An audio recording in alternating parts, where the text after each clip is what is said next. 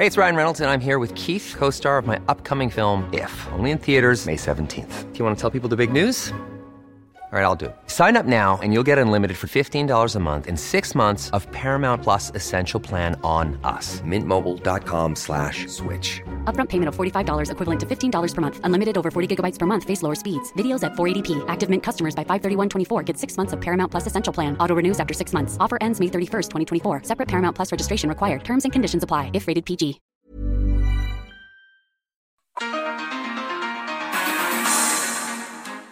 Sean bienvenidos a Periodismo de Emergencia. Muy buenos días. Son las 10 de la mañana con cuatro minutos, tiempo del centro de México. Y los saludamos en vivo y a todo color desde la cabina del Heraldo Media Group acá en la Ciudad de México. Mónica Reyes, buenos días. Muy buenos días. Estamos Hiroshi. por ahí eh, escuchando tu reporte y de pronto, pues que te cortan. Cuéntanos, ¿qué nos ibas a decir? que, que son las 10 de la mañana con tantos minutos y que a, a continuación seguía periodismo de emergencia. Periodismo de emergencia. Claro Yo también que me quedé esperando esa invitación para que continuara con nosotros en este espacio del Heraldo Media Group, pero bueno, pues ya está. Ya, Ya, se, estamos ya aquí. se dijo. Ya nos enlazamos perfectamente, aquí estamos. Y también tenemos el gusto, tengo muchísimo gusto de saludar a mi compañero Arturo Rodríguez, quien está en el norte del país. Arturo, buenos días. Buenos días, Hirochi. Buenos días, Mónica y al auditorio. ¿Cómo estamos? Muy bien, Arturo, Bien. pues lo, lo, lo mandamos a reportear allá a Sí. Coahuila, Mónica. Y, y- y va con mucho dolor, sobre todo, ¿verdad? Que no le gusta. Muchísimo dolor, ¿no? Pues desde allá vamos a tener reportes en esta entrega, reportes especiales desde Coahuila, del equipo del coahuilense que encabeza Arturo Rodríguez, sobre pues estos 10, 10 eh, eh, trabajadores que todavía siguen perdidos allá en un, en un pocito, ¿no, Arturo? ¿Así se llama, pocito? Sí, positos, les dicen, es este esquema de minería rudimentaria muy inseguros y luego sin inspección, pues peor. Ya estaremos hablando del, del asunto. Sí, un asunto que de pronto acá en, en, en la capital del país, acá en la Ciudad de México, se aborda desde las redacciones, pero se aborda como si fuera un asunto cuantitativo. Cuantitativo, te digo, porque de pronto pareciera que los reporteros acá y allá están prácticamente solamente interesados por tratar de confirmar el número de desaparecidos y el número de gente que sale. Eh, de pronto preguntarle a las personas que están alrededor de pues estos pocitos buscando a sus familiares qué es lo que sienten, ¿no? Eh, cuando todos podemos suponer qué es lo que sienten. Y al final las autoridades no aparecen, los dueños de la mina no aparecen y se da color alrededor de una situación que se viene pues repitiendo desde hace muchos años en nuestro país y que al final se queda en declaraciones y números, Arturo. Sí, fíjate, y desafortunadamente eh, la, los eh, gobiernos, sea cual sea el signo, o sea, no, no importa si es del PRI, del PAN, de Morena, eh, incurren en una cuestión eh, siempre ante el accidente, ante la tragedia, llegan a prometer, a, a lucirse muchas veces en las labores de rescate con personal que no, pues que es innecesario, este, y luego eh, cuando llega la hora de las definiciones, nunca eh, restablece, establecen las condiciones eh, pues mínimas para garantizar la seguridad en la minería del carbón, lo que nos tiene pues eh, cada tanto hablando de este tipo de tragedias. Yo tengo ya 20 años cubriendo accidentes mineros y, siempre veo las mismas declaraciones, las mismas conductas, las mismas estructuras y lo peor, las mismas familias dueñas del carbón y las mismas familias pues eh, eh, perjudicadas con la muerte de sus hombres eh, que trabajan eh, eh, bajo tierra. y se sigue repitiendo y las autoridades que tendrían que estar dando la cara en este momento pues no aparecen en ningún lado, Arturo. No aparecen, mira, es complicadísimo luego, este, porque los argumentos siempre son además muy hábiles, ¿no?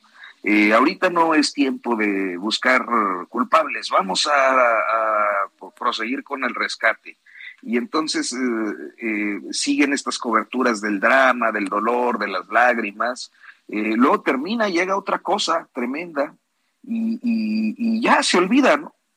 De manera que pues se vuelve a, se repite una y otra vez la situación. De lo que no nos olvidamos son de los compañeros que se paran frente a la cámara avientan su dron al cielo y se ponen un chalequito, una bufanda y se pueden hablar como si estuvieran en una zona de guerra, ¿no? Tratando de reflejar el dolor de las familias que imaginamos es grande, ¿no? Y a ellos son a los que recordamos al final, eso es lo que de pronto resulta, no sé si patético o, o, bien, Arturo, no sé qué piensas. Dicen los muchachos de Loret, no vas a estar hablando. los niños héroes, Arturo, me refiero a los niños héroes, ¿no? Nuestros reporteros héroes que aprovechan la tragedia para pues eh, mostrar su, su, hambre de protagonismo, ¿no? Hambre de pues, cuadro. Hambre de cuadro. Vamos a, vamos al contexto, vamos a entrar en materia. Si te parece, Monique. Claro, diría, Reyes. diría un amigo, tira rostro. Por ahí. Muy bien, pues vámonos, mi querido Hiroshi y Arturo, al próximo pasado. La semana se vio marcada por la tragedia. Un siniestro en una mina de carbón en la comunidad de Agujita, en Sabinas, Coahuila, dejó atrapados a 10 trabajadores en el filón. Los trabajos de rescate continúan mientras la discusión pública discute cómo está operando la CFE en la región carbonífera. Rafael Caro Quintero está consiguiendo amparos. El polémico capo consiguió el martes frenar su extradición al conseguir que el juzgador le otorgara una suspección contra la orden de aprehensión con ese fin, similar a la que había obtenido de manera provisional el 22 de julio. El jueves un juez le concedió un amparo de plano contra actos de tortura, incomunicación, aislamiento, malos tratos y lesiones en su reclusión, con lo que se presagia un largo proceso judicial. La política continuó su curso esta semana rumbo al 2023 y en el Estado de México quedó confirmado que será hasta ahora la secretaria de Educación Federal Delfina Gómez quien sea candidata a la gubernatura por Morena. El presidente López Obrador encomió, encomió su perfil y anticipó que quien la sustituya en la SEP será también mujer para mantener su política de paridad en el gabinete. Por otra parte, la estrategia jurídica de Pío López Obrador es aún incógnita, pero con eh, su reciente aparición pública comenzó a avanzar en acciones tan llamativas como el hecho de que su abogado adelantará ayer que Pío citará a López Obrador solo mi hermano sabe la verdad, es lo que dijo. El asunto se ha vuelto complejo desde su entrevista con Expansión, pues en esa, al aceptar que las aportaciones eran para el movimiento, la Fiscalía de Delitos Electorales consideró que es prueba suficiente para ampliar la indagatoria. La semana tuvo una serie de sobresaltos internacionales, en especial por la visita de Nancy Pelosi, la líder legislativa en Estados Unidos, por la gira por Asia que entró a Taiwán, provocando el enojo chino y que se remataría con su aparición en la frontera de las dos Coreas, un tema de los muchos que hablaremos hoy en Periodismo de Emergencia. Mónica Reyes, muchísimas gracias. Ya nos eh, platicaba de algo que se está abordando prácticamente en las redacciones de los periódicos asiáticos, europeos, de Estados Unidos y en alguna en alguna proporción también en los países de América Latina. Nos referimos al asunto que pues estalló Nancy Pelosi, la encargada de House ah, ah, de, allá de, de, Estados Unidos, de la Cámara de Representantes de Estados Unidos. Ella eh, visitó Taiwán, eh, eso eh, pues provocó la furia de China y desde ayer China anunció que suspende la cooperación con Estados Unidos en la lucha contra el cambio climático. Dice también que los diálogos regulares entre ambas naciones y sus ejércitos se cancelan por el momento y también otras sanciones eh, en la cooperación contra la lucha eh, contra el narcotráfico, contra el crimen, contra los inmigrantes eh, ilegales. comienza a anunciar algunas medidas de castigo por esta visita de Nancy Pelosi a Taiwán. Desde China surgen estas versiones y ahora en el mundo se espera la respuesta de Estados Unidos y de los aliados de Estados Unidos para saber qué es lo que va a suceder con esta relación importante entre prácticamente los dos ejércitos más poderosos del mundo. Para eso, Arturo, para platicar de Nancy Pelosi, de Estados Unidos y de China, invitamos, como en cada ocasión que podemos y tenemos oportunidad, a José Carreño, el editor en jefe de Orbe, la sección internacionales de El Heraldo de México. Pepe, muy buenos días.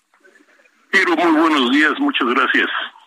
Un placer. Estamos viendo eh, pues una guerra de palabras, dicen algunos de los analistas internacionales, guerra de palabras que en lo oscurito se transforma en guerra probablemente comercial, en hackeo y amenazas. Sí. ¿Qué es lo que estamos viendo, Pepe? Cuéntanos, haznos tu lectura de, de este conflicto que desató Nancy Pelosi. Mira, aquí tienes, para empezar, dos necesidades de política doméstica importantes que coinciden y que de alguna forma llevan a la confrontación. Por un lado, el, uh, el gobierno chino, el gobierno del presidente Xi Jinping, enfrenta eh, un problema económico porque también a su vez ha, confrontado o enfrentado algunas uh, sanciones económicas de Estados Unidos que han, y el hecho de que la pandemia y la lucha de su lucha contra la pandemia ha creado también algunos problemas económicos y sobre todo problemas en las cadenas de suministro.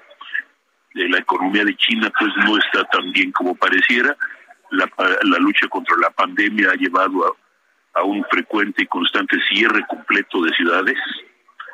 Así que desde un punto de vista económico y, y, y se puede decir de sanitario, enfrenta algunos problemas, pero sobre todo viene ya, estamos ya en vecindad de la de, la reunión decenal del Comité Central del Partido Comunista Chino, que es la precedente, valga la expresión, o lo que o lo, o lo que antecede a, a lo que va a ser la proclamación de Xi Jinping por segunda vez como presidente de China. Entonces está mostrando fuerza, necesita mostrar en lo, para enfrentar los problemas internos, necesita también demostrar fuerza externa. Ahora no es nada más eso, tienes antecedentes históricos que complican más las cosas, empezando por el hecho de que China no reconoce a Taiwán como, una, como un país independiente, sino que la considera una provincia que se fue desde 1948, luego de la derrota de Chiang Kai-shek o de los chinos nacionalistas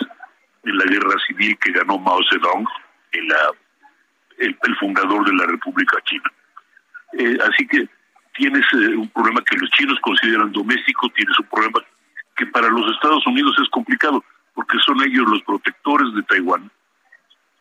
Eh, la visita de Pelosi fue particularmente importante porque hace 25 años que no había visitado ningún funcionario estadounidense de alto nivel a Taiwán. Así que para los chinos fue, pues, eh, por decirlo de esa forma, una una bofetada o un recordatorio de que son los Estados, los Estados Unidos los que están complicándoles la vida y evitando que esa provincia pues uh, descarriada se regrese al redil. Ahora muchos de los perdón, ahora muchos de los taiwaneses no quieren regresar a ese redil, también hay que decirlo, con lo cual se complican más las cosas. Así las cosas, los chinos empiezan a hacer ejercicios militares, los Estados Unidos están haciendo, tienen, mantienen una fuerza de tarea, como ellos llaman, una fuerza de tarea naval cerca de Taiwán, a 180 o 200 kilómetros de Taiwán, con el portaaviones Ronald Reagan a la cabeza. Hasta hace unos días hicieron incluso ejercicios militares cerca de Hawái y están anunciando ejercicios militares conjuntos con la India cerca de la frontera chino chino chino hindú que también es un lugar de problemas así que así que tienes todos los elementos para complicar la vida a todo el mundo. Ahora a dónde vamos eh, eh, hoy eh, la, Taiwán además anunció hoy que ponían alerta a sus fuerzas ante la posibilidad de una agresión china y a y pues sí esto simple y llanamente complica más las cosas el gobierno de, de Biden nunca estuvo de acuerdo en la visita del de, de, Pelosi a, Taiwán. De hecho, expresó sus reservas, eh, expresó sus, críticas, pero no pudo evitarlo, y no tenía forma de evitarla. Así que, pues yo, mi lectura en este momento es que China va a seguir haciendo movimientos de fuerza, va a seguir expresando su, su, su desagrado, su rechazo, pero todavía no eh, se siente con fuerza para ir más allá. Ahora sí va a crear problemas, va a crear este disturbios. Para México es particularmente complicado, porque son sus dos principales socios comerciales, aunque Estados Unidos sea, sea de, lejos el mayor.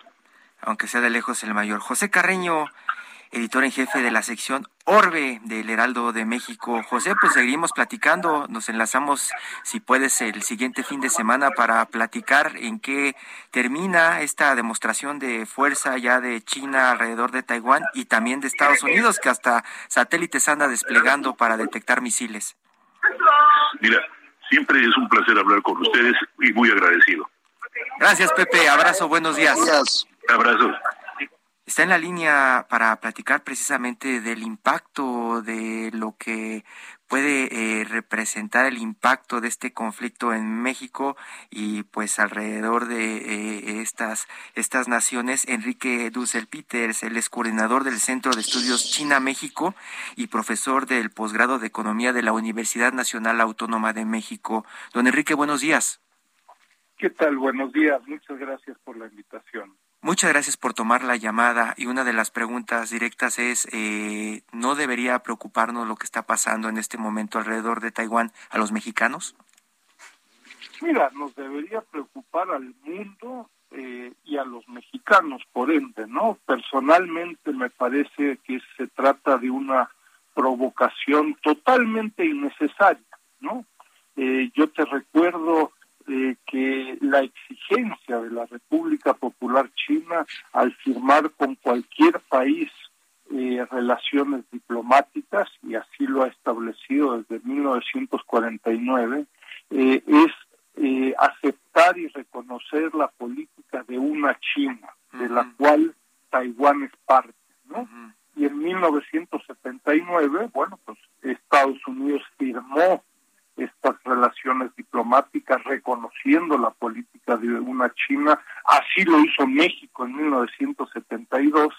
Eh, sin embargo, eh, claro, eh, Estados Unidos y la administración Biden, en este caso, bueno, pues la presidenta de la Cámara de Representantes, Pelosi, pues siguen poniendo el dedo en la llaga, considerando que, claro, la diferencia eh, de la China de 1949 y de 1979 y del 2022, pues estamos hablando de una China completamente diferente. China hoy en día, según el Fondo Monetario Internacional y medido en poder de compra, eh, pues ya es la economía más grande del mundo, con un poderío militar, económico, pero también cultural y tecnológico muy diferente, eh, muy superior.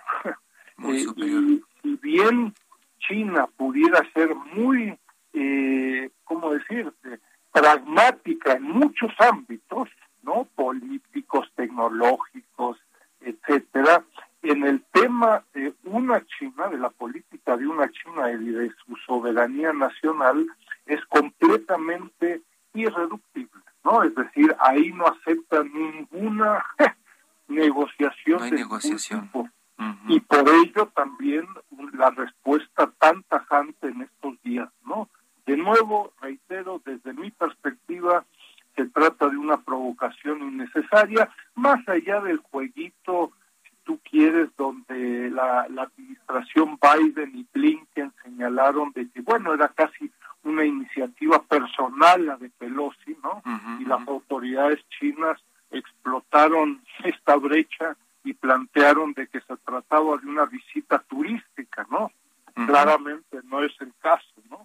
Eh, pero estamos ante un tema eh, muy significativo y al que tendremos que acostumbrarnos en el futuro bajo este lema y concepto de la competencia entre grandes potencias, ¿no?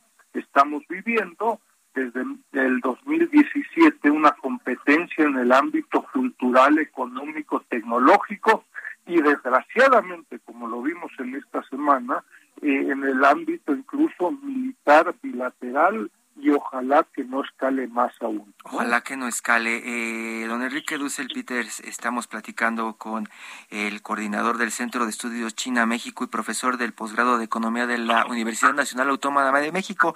Eh, ¿Podemos este, eh, regresar después de un corte y platicar un poco de lo que se espera en términos probablemente económicos para la región después de este conflicto, don Enrique? Por supuesto. Muchísimas gracias, Arturo Rodríguez. Eh, eh, vamos, vamos a un corte y, y, continuamos acá en periodismo de emergencia. Sé que tienes muchas preguntas. Ahora que regresemos del corte, continuamos. ¿Te parece? continuamos, por supuesto. Vamos al corte. Muchas gracias.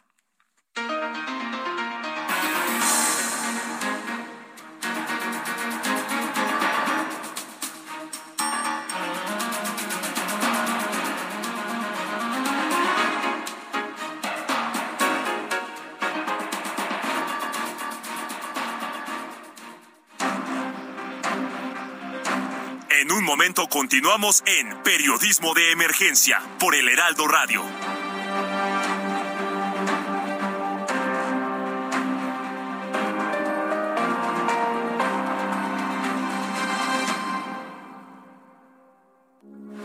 Heraldo Radio, con la H que sí suena y ahora también se escucha.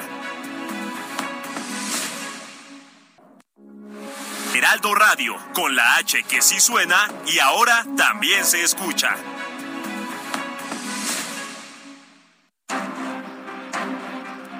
Regresamos a Periodismo de Emergencia con las reglas del oficio.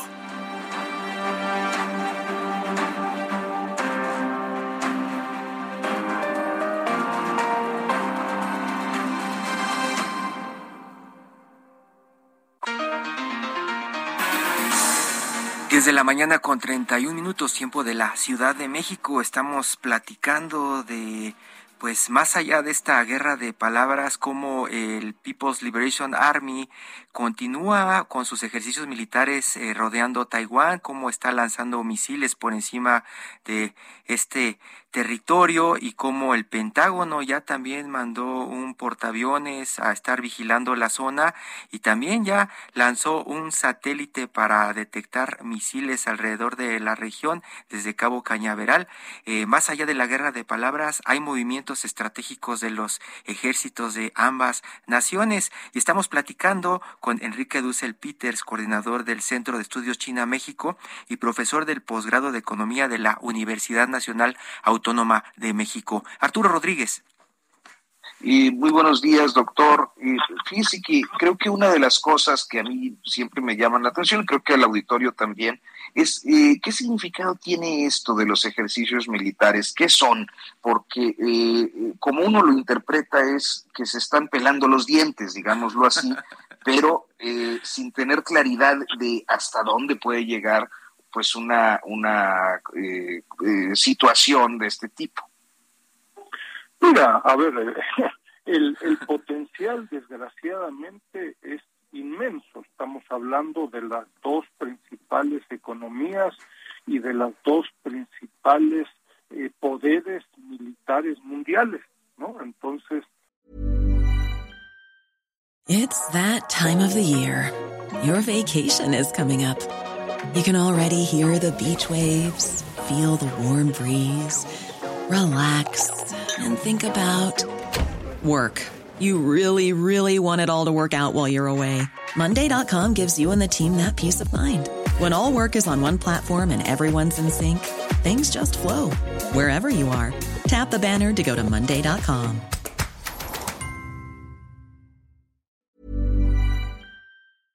Eh, pareciera ser que un enfrentamiento directo entre las dos economías alrededor y países alrededor de Taiwán, pues pareciera ser que no es de interés de ninguno de las dos.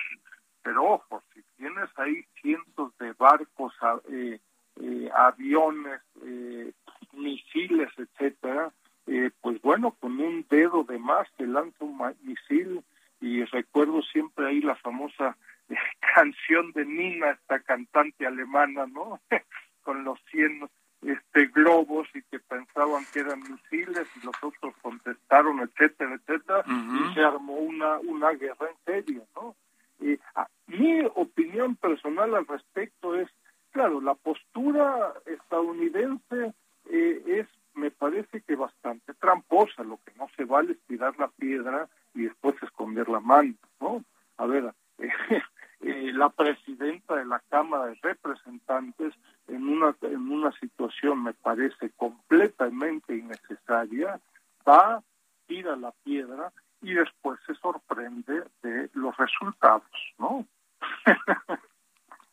Nighty Night Balloons. Y esa parte, eh, eh, don Enrique, Enrique Dussel Peters, esa parte de, de la relación económica más allá de los ejercicios militares, ¿Cómo podría afectar en algún momento a México? Porque sabemos que México ha tenido mucho miedo de hacer negocios abiertamente con China o de recibir incluso apoyo de China porque nunca quiere hacer enojar a Estados Unidos, ¿no? No quiere que China se convierta eh, eh, en un aliado estratégico de México, por ejemplo, en el tema de las telecomunicaciones, en la red 5G, o de pronto si China quiere regalarle ferrocarriles a México, eso tampoco lo, lo puede, lo puede eh, permitir Estados Unidos. ¿Cómo va a afectarnos entonces estas, esta, esta nueva, estas nuevas fricciones a los mexicanos? Claro, es un tema que venimos analizando con mucho detalle hace casi 20 años en el Techimex de la UNAM, ¿no? Eh, yo te recuerdo, eh, a ver, Estados Unidos es el primer socio comercial de México, China el segundo. La presencia en el comercio de México por parte de China ha venido creciendo dramáticamente. ¿no? Eh, casi el 20% de las importaciones mexicanas provienen de China y la participación de Estados Unidos cae rápidamente. Eh, en el ámbito de la inversión, eh, acá las diferencias estadísticas son muy significativas, pero más allá de diferencias estadísticas, China viene eh, invirtiendo las empresas chinas en autopartes, en telecomunicaciones, en automotriz, en la manufactura sobre todo, aunque también, por ejemplo, en el litio y en otras eh, en otros rubros, la presencia china viene creciendo en forma importante. Y en el Sechimex publicamos un monitor de la infraestructura china en América Latina eh, y en los últimos cinco años la presencia china en, proyectos de infraestructura eh, está creciendo en forma significativa, todavía muy lejana a, a los proyectos de infraestructura de países como Estados Unidos, este, eh, España, otros países latinoamericanos. Pero en el tren Maya un trayecto se le asignó a una empresa china bajo licitación, etcétera, pero también la renovación de la línea 1 del metro, cantidad de transporte público que vemos en las principales ciudades del, del país, ¿no?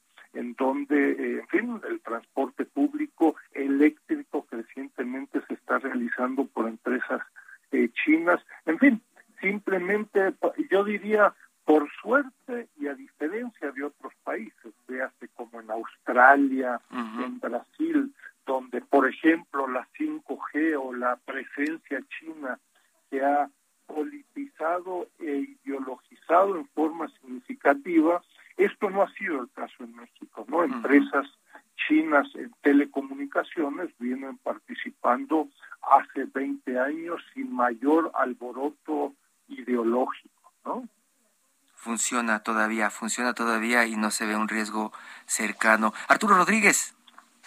Pues nada, este considerar nada más la, la posibilidad de que en este eh, momento pues eh, estemos ante dos eh, situaciones muy críticas, ¿no? por una parte Rusia, Ucrania, por la otra esta situación de tensión con, con China. estaremos, decía el, el hashtag el, el, día de la visita de Pelosi a Taiwán, Tercera Guerra Mundial. ¿Estaremos así como tan cerca de algo como eso, doctor?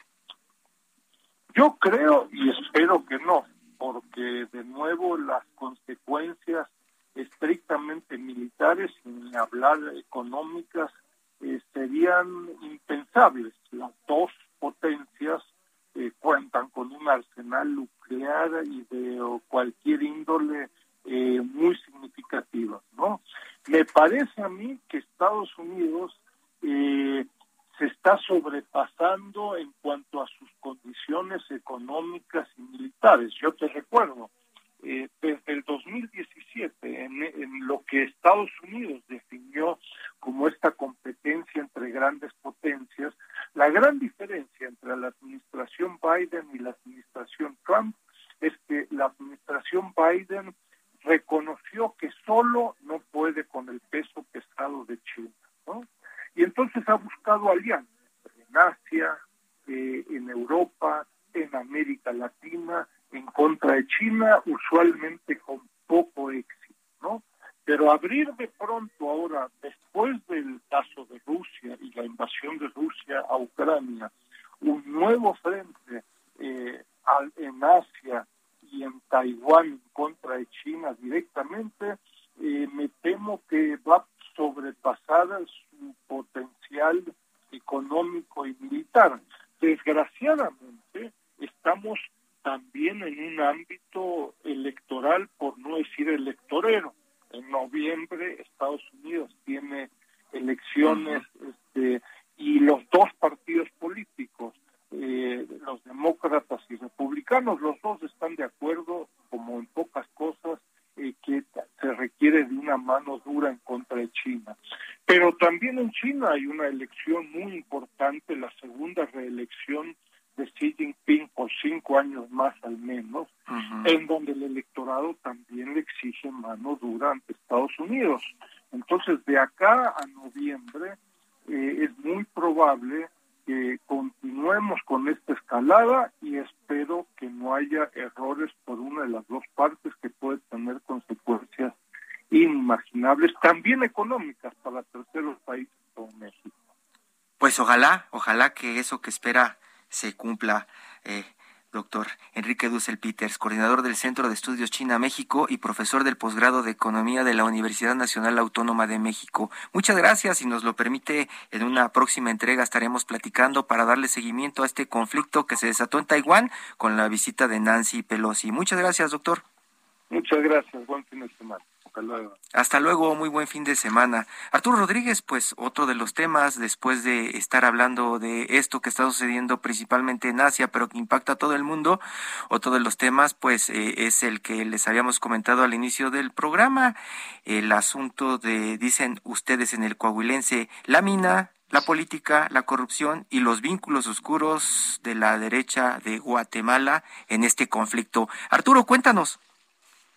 Pues mira, básicamente eh, el miércoles, que fue el, día que se dio a conocer esta tragedia o que ocurrió esta tragedia, este, en la redacción del Coahuilense realizamos, estaba ya Katia González realizando un seguimiento de las asignaciones carboneras que había dado la Comisión Federal de Electricidad el mes pasado.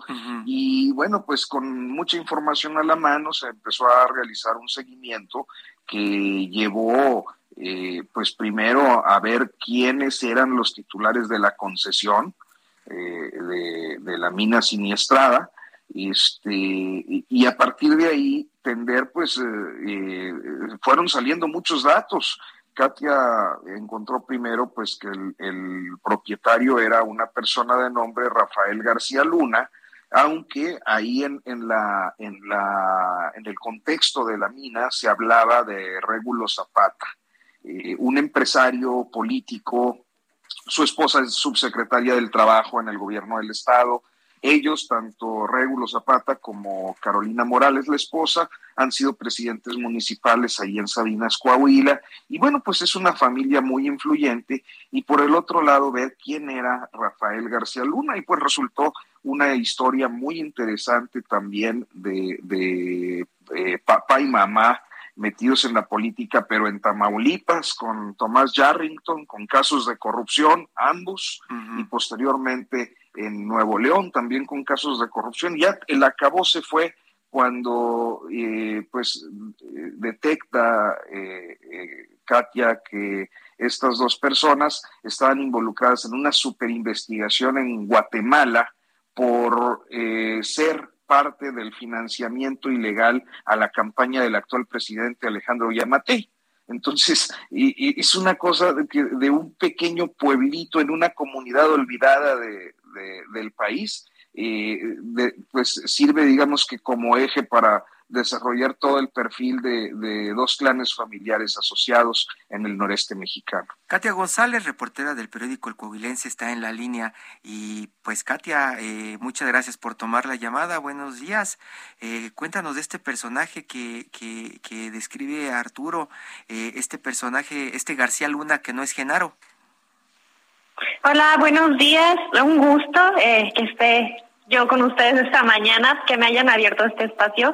Eh, pues sí, como ya te comentaba Arturo, eh, nuestra investigación se centra en dos escenarios, en dos eh, estados eh, distintos de, de la de la nación. Y primero nos centramos en Tamaulipas, en donde Rafael García Lurnas Martínez, que es exdelegado del ISTE y fue investigado por enriquecimiento inexplicable, y su esposa, eh, Aida Cuña, quien es eh, secretaria de la, bueno, fue secretaria de la Contraloría del Estado durante el sexenio de Tomás Yarrington, quien actualmente se encuentra preso en Texas eh, por, por aceptar sobornos. Eh, ella es diputada de, del PRI. Y bueno, estos, eh, estos personajes eh, son padres de Rafael García Luna Acuña. Eh, más tarde, eh, de, en otro escenario, en Nuevo León, encontramos a Regulo Zapata Jaime, que es un político priista, y él, eh, eh, según los primeros informes que recibimos de protección civil, pudimos ver que él era el propietario de esta empresa que estaba involucrada en el, en el accidente que se registró esta tarde del miércoles en Sabinas eh, su hijo, Regulo Zapata Morales, nosotros cerramos edición el miércoles y publicamos esta información que te estoy contando, donde lo identificamos a él como el propietario de, de esta eh, concesión y más tarde se presenta su hijo Regulo Zapata Morales como el dueño de, de esta mina donde se, se, se presenta este accidente en, en Sabina. Estamos, estamos, eh, estamos no. en medio de una gran confusión, al menos acá en las redacciones en la Ciudad de México, porque, por ejemplo, ayer el fiscal general de Coahuila, Gerardo Márquez Guevara, dijo que un tal Cristian Solís Arriaga es el supuesto propietario del pozo colapsado y que ya se había presentado a declarar y que igual cinco mineros ya habían eh, platicado del accidente, pero no se ofrecen más detalles. Y ahí la sí. pregunta que queda de pronto es, eh, pues, eh, ¿cómo está el asunto de las concesiones, el tema de los prestanombres, ¿no? Eh, que no. tan fácilmente se pueden deshacer de un problema tan grande. Sí, mira, ahí es, es lo mismo que ha pasado en otros accidentes mineros, perdón la, la interrupción con Katia. Eh, el caso de esta persona, Cristian, es de un muchacho de unos 26, 27 años, Ajá. que por los propios testimonios de los trabajadores nos hemos enterado de que es en realidad el contratista. Ajá. Es decir, lo que hacen los concesionarios es que agarran a un supuesto contratista, con tal de evitar las responsabilidades legales uh -huh. y las responsabilidades laborales en la operación de sus minas. Sí, como, Pero la como concesión... prestanombres, ¿no? Es lo que exacto, pasa al final. Exacto. Así es. Se tiene que hacer responsable si pasa algo, ¿no? Exactamente. Entonces, ese es el caso, pero fue perfectamente identificado eh, por el gobierno de la República el jueves que eh, pues los patrones, la empresa, era la compañía minera El Pinabete, Ajá. que es eh, efectivamente titular de la concesión a la que hacía referencia Katia. El Pinabete. Así es. El Pinabete. Y, y, y, luego, ¿qué es lo que te dicen, Katia, los verdaderos dueños de, de este pozo? ¿Qué es lo que responden, si es que responden? Eh, no, no, hemos tenido oportunidad de, de, poder hablar con ellos. Sin embargo, nosotros haciendo uso de las diferentes plataformas de transparencia y de investigación que tenemos, eh, pues dimos con, con que ellos eh, pues son los, los dueños, los representantes. Eh, te comento que esta minera, el Pinabete, minería el Pinabete, está representada tiene la representación total de Rafael García Luna Acuña, que es hijo de Rafael García Luna Martínez y de Aida Acuña. Y de Aida Acuña. Eh, ¿Y con qué, con qué eh, de pronto eh, respaldan eh, ellos eh, que pues no son responsables qué es lo que, que, podría qué es lo que podría pasar ya con este prestanombres eh, creen ustedes Arturo Katia que ahí muere el asunto hay, hay diferentes aspectos, eh, Yoshi, que, que tendrán que considerarse en el proceso de investigación si se hace. Pero eh, uno de ellos es que eh, estas empresas de Régulo Zapata, en las que ahora aparece también como socio Rafael García Luna, han tenido como peculiaridad que desde 2016 a la fecha han obtenido contratos como por 70 millones por la Comisión Federal de Electricidad. Se supone que al obtener estos contratos son titulares de concesión y tienen centros de trabajo. Si eh, en este caso estamos hablando de su concesión y de un centro de trabajo eh, que no están operando, hay una ilegalidad que implica cancelación de la concesión y cancelación del contrato, cuando menos, independientemente de otras responsabilidades. Yo creo que va por ahí. García Luna no quiso responder, o sea, no respondió, y Regulo Zapata lo único que ha hecho es emitir un video donde, eh, pues él dice que aclaren las autoridades que él sí tiene operación minera, luego dice que no, se contradice, este, dice que, que nada más es consultor y luego dice que bueno, sí, sí he vendido carbón y, tengo una operación como a, unos 30 kilómetros, pero que las autoridades digan y, entonces se hace ahí un, un se hace bolas el, el hombre. Eh, el día de ayer emitió esto por Facebook y atajó que no iba a volver a hablar del asunto, que era la única vez. Ah, uno de los pasos, imagino que es lo que están trabajando en este momento, es tener pues eh, la versión de la Comisión Federal de Electricidad que encabeza Manuel Bartlett y también eh, pues el asunto del posicionamiento de la Secretaría del Trabajo y de los sindicatos que están alrededor de estas empresas, ¿cierto? Pues es que no hay sindicatos, mayoritariamente no hay sindicatos, se, trabaja mucho con el esquema de cuotas. Eh, entonces los patrones le pagan una cuota a, alguno de los sindicatos y con eso justifican, pero no hay, no hay este, no hay sindicato en este tipo de, de explotación minera. Este, la Secretaría del Trabajo ha sido muy críptica en el asunto, prácticamente eh, pues no ha dicho mayor cosa y en buena medida creo que eso tiene que ver con la ausencia de inspección federal, ¿no?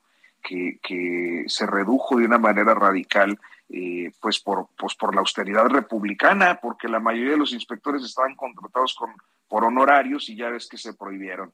Pues lea este texto de Katia González, reportera del periódico El Coahuilense, en El Coahuilense y autora de este reportaje, La Mina, política, corrupción y vínculos oscuros con la derecha de Guatemala. Y eh, pues imaginamos que la siguiente entrega eh, complementará todo esto que, que, han, que han revelado Arturo, Katia. Muchísimas gracias, Katia. Gracias a ustedes.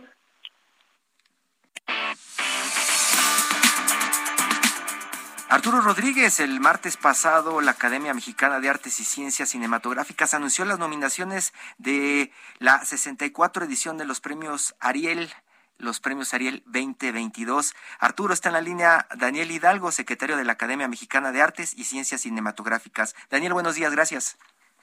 ¿Qué tal? Buenos días, Hiroshi. ¿Cómo estás? Arturo Rodríguez. ¿Cómo, cómo, cómo les fue este año? Eh, eh, bueno, eh, el, el, el resultado de las nominaciones siempre es este, muy interesante. Hay muchas y muy buenas películas en, en, en, en, lo que está escogido por los miembros de la academia para para para las 24 categorías que tenemos y, y la mejor película. Siempre siempre es interesante el, resultado. Don Daniel, eh, como sucede con los premios Oscar, eh, ¿puede recomendarnos algunas películas que tenemos que ver antes de que eh, se comience a hablar abiertamente de los que ganaron en estos premios? Pues mira, yo tengo mis favoritas, pero más que decirte mis favoritas, te cuento que Noche de Fuego quedó con 19 nominaciones, que sí son muchísimas, imagínate, son Justo te estaba diciendo que son 24 categorías. Noche de Fuego quedó con 19 nominaciones, eh, una película de policías con 10 y Cosas Imposibles con 10 también. Entonces, eh, no por hacer menos al resto de las películas, por supuesto, y tampoco quiere decir que se van a ganar todos esos premios estas tres películas, pero sin duda son las más destacadas, las que los académicos eh, decidieron eh, nominar en, muchísimas categorías, ¿no? Pues Daniel Hidalgo, secretario de la Academia Mexicana de Artes y Ciencias Cinematográficas, ¿le parece si retomamos la comunicación en unas dos semanas para platicar del resultado de estas nominaciones? Pero por supuesto que sí, y también eh, si, si les interesa, en pronto eh, daremos a conocer eh, también eh, las nominaciones a los, bueno, perdón, no las nominaciones, sino a quién vamos a entregar los dos Arieles de Oro que entregamos todos los años, que siempre es a dos personas cuya trayectoria es, es muy importante y para el país y, y obviamente muy destacada. Pues ya estaremos platicando de eso. Daniel Hidalgo, secretario de la Academia Mexicana de Artes y Ciencias Cinematográficas. Arturo Rodríguez, se nos acabó el tiempo. Se nos acabó. Muy buenos días. Gracias. Hasta pronto. Muy buenos días. Hasta mañana. Esto fue Periodismo de Emergencia. Gracias por su compañía.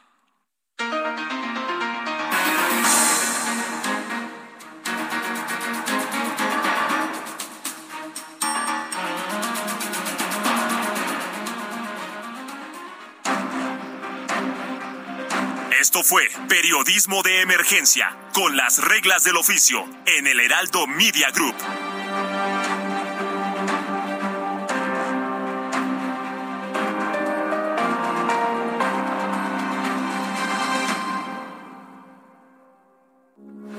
Heraldo Radio, con la H que sí suena y ahora también se escucha.